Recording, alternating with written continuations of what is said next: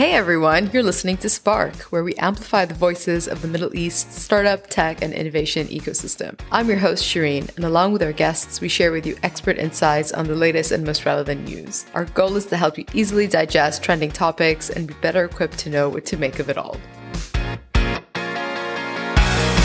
In today's episode, I sit down with Walid Deeb, who is the CEO and co founder of Addenda. Addenda is an insurtech founded by Walid and his brother Kareem in the United Arab Emirates.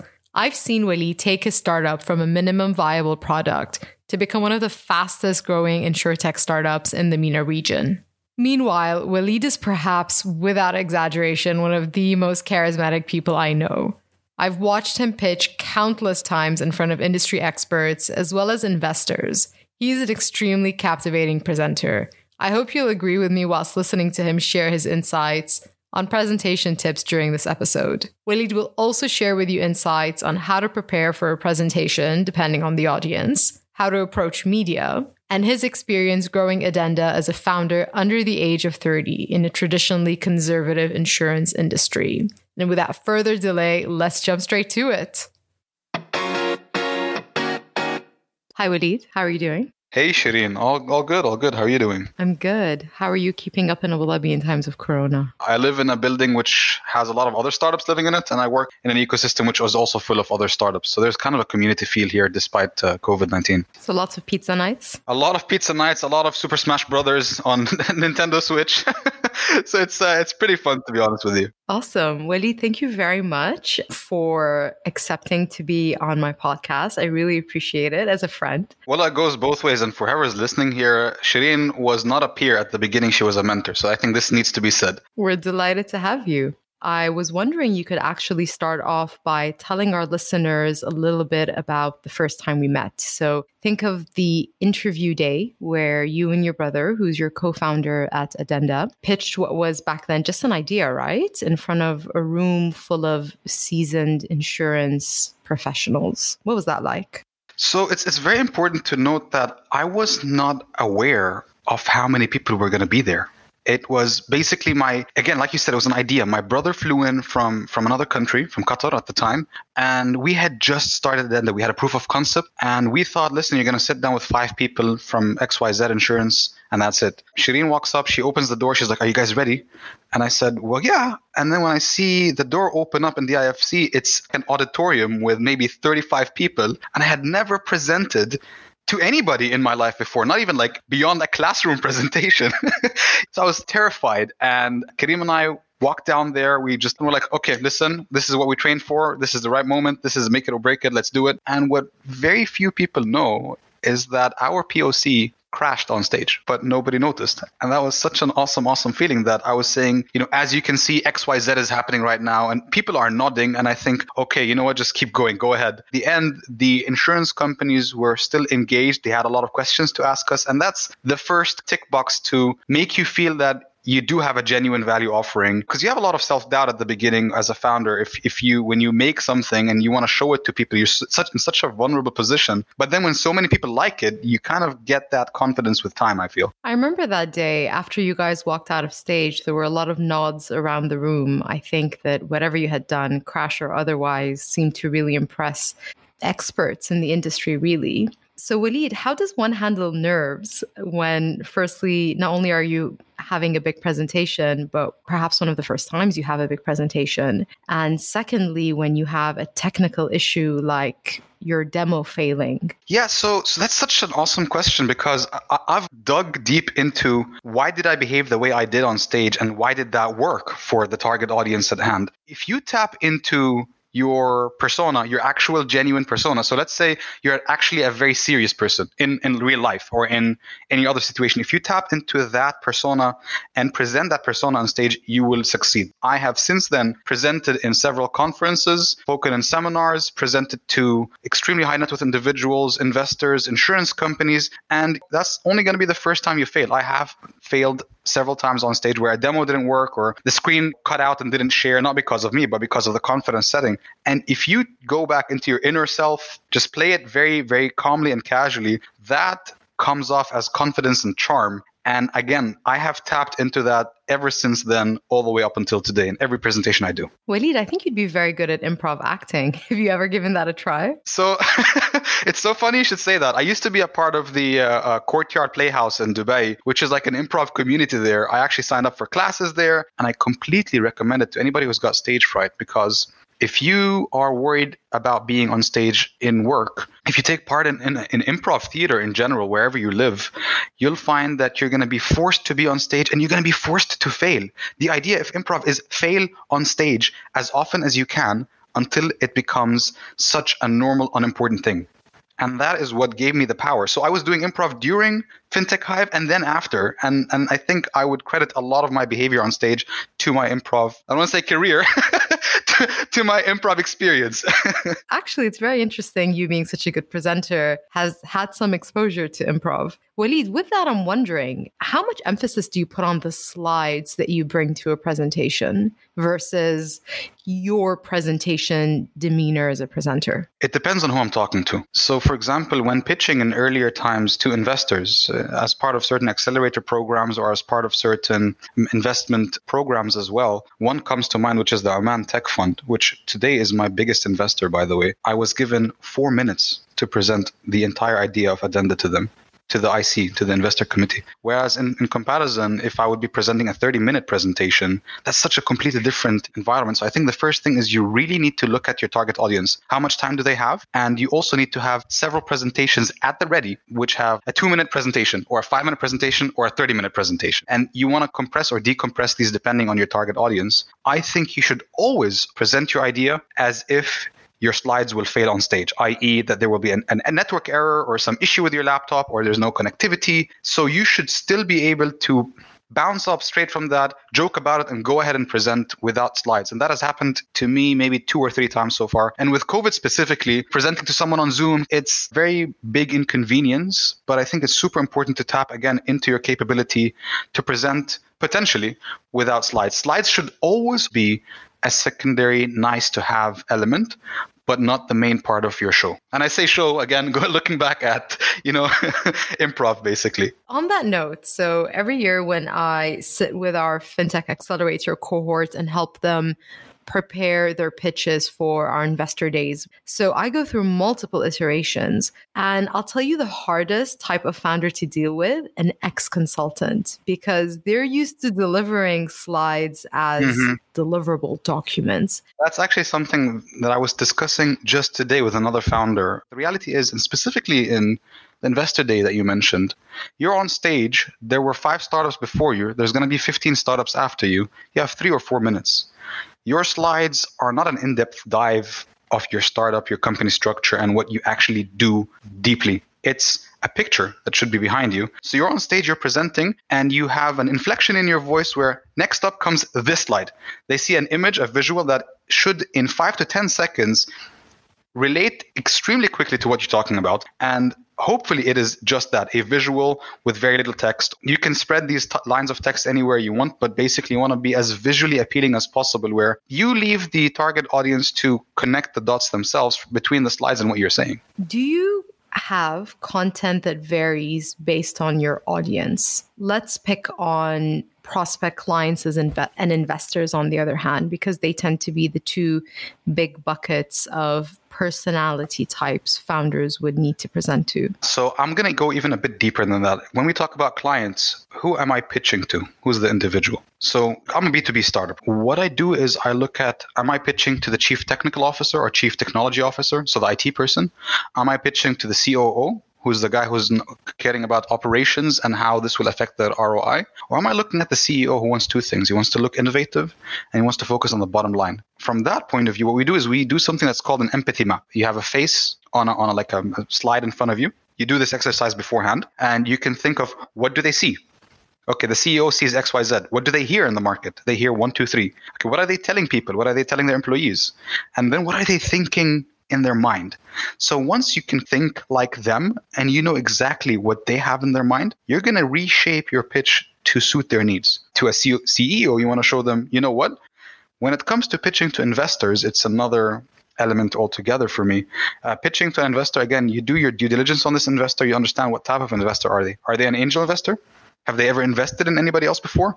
Or are they a seasoned VC who sees, uh, like you said, stage performing founders every single day? So there's an element here where you need to study your target audience right before you go ahead. And I think one thing that I've done and I've noticed is you pitch so much, and every time you ask for feedback, you tweak it just a little bit until you have that perfect pitch, both in content of what you're saying and in presentation and slides. Walid, how do you go about finding prospect clients, whoever they may, may be in the organization you're looking to target, whether they're the CTO, CEO, or just an internal referral to begin with? So, when Addenda started, we had obviously zero clients and we barely had a product. We had a minimum viable product. And while we were mentored by several companies through FinTech Hive, I think five or six insurance companies were our mentors.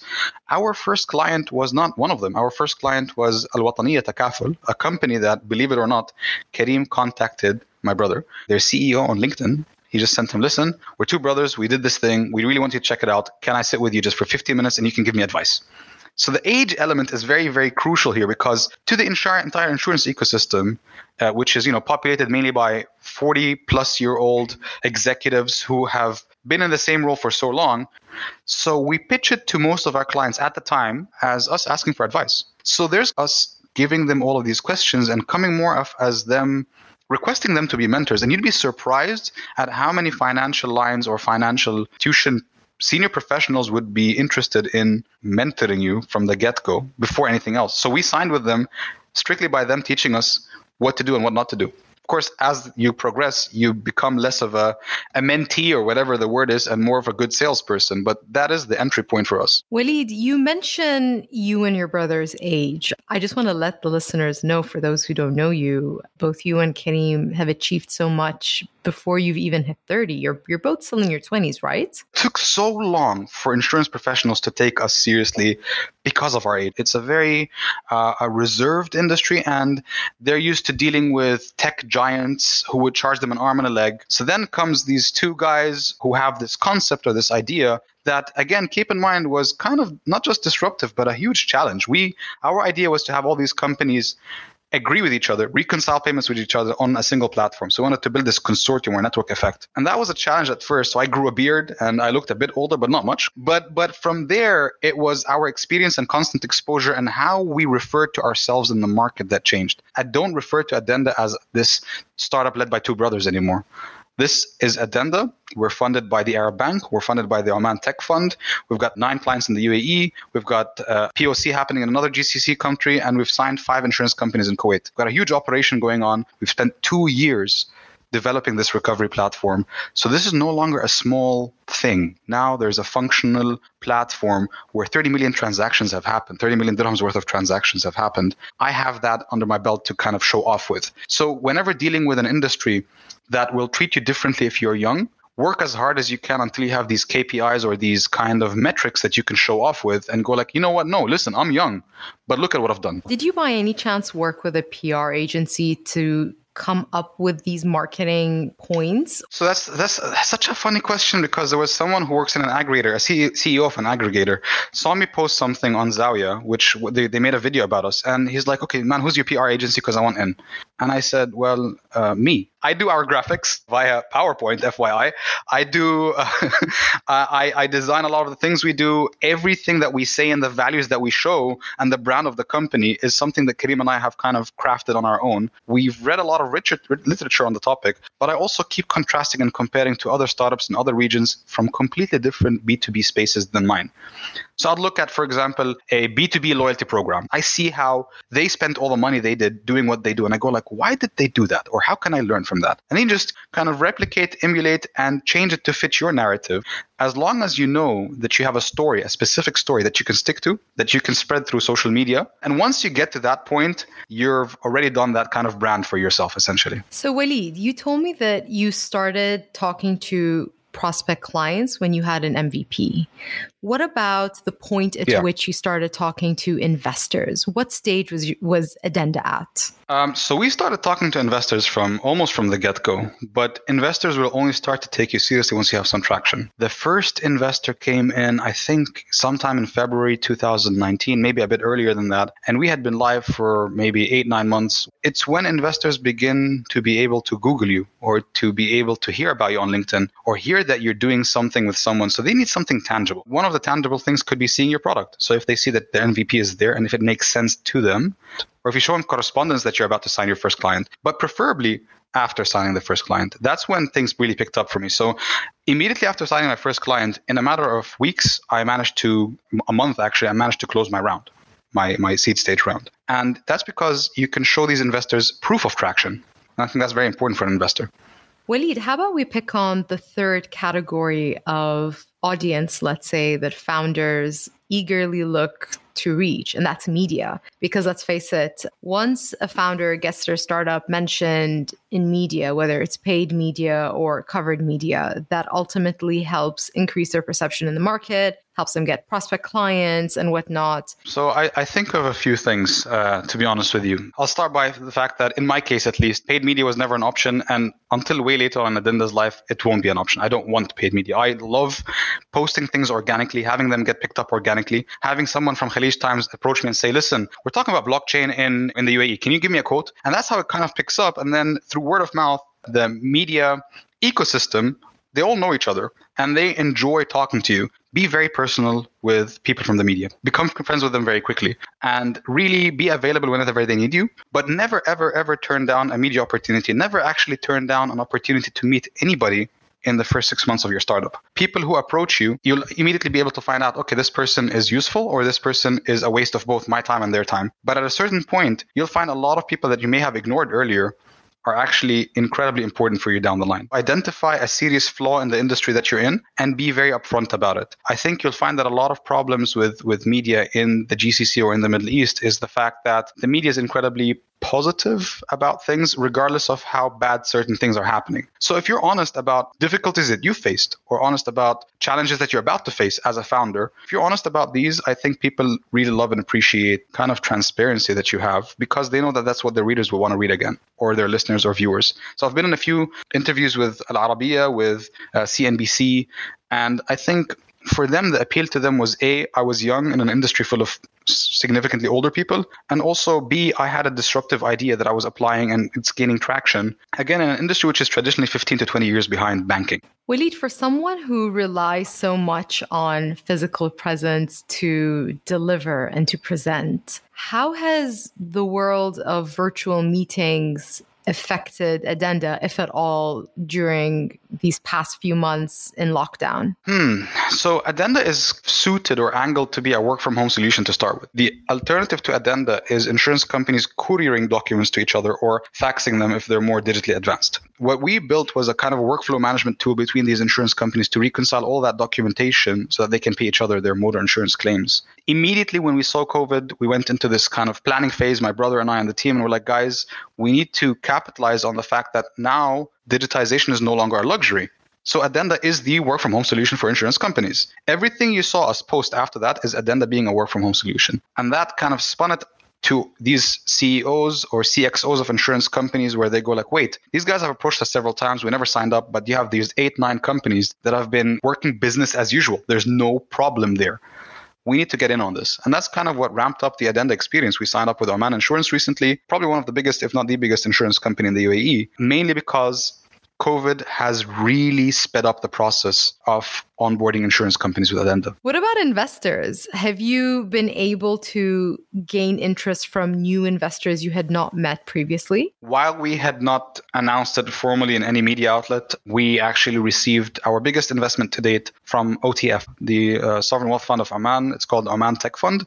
And um, with them, to be very frank with you, I don't see us needing to raise anytime soon. It's a boost of morale to the team to be able to close a fund or to close, you know, a round, sorry, during such tough times. I think it's going to be pretty difficult for startups in certain industries to raise funding. So anybody in the hospitality industry, travel industry, or other similar industries that are affected deeply by COVID uh, would have a hard time raising funds. But what you're going to notice is that the ticket sizes are getting bigger but the number of startups being funded is getting smaller because VCs want to take a lower risk during COVID uh, with startups that are already revenue generating, that already have clients, traction. So idea stage and POC stage startups might feel the burn during the current times we live in at the moment. Walid, have you had any experience pitching to entities outside the Middle East? So I, I just presented Addenda to a VC that specializes in insurtech in the States. One of the coolest experiences here was that the deep domain knowledge that the person I was presenting to had. So half the slides I had, I did not need to use them. I didn't need to explain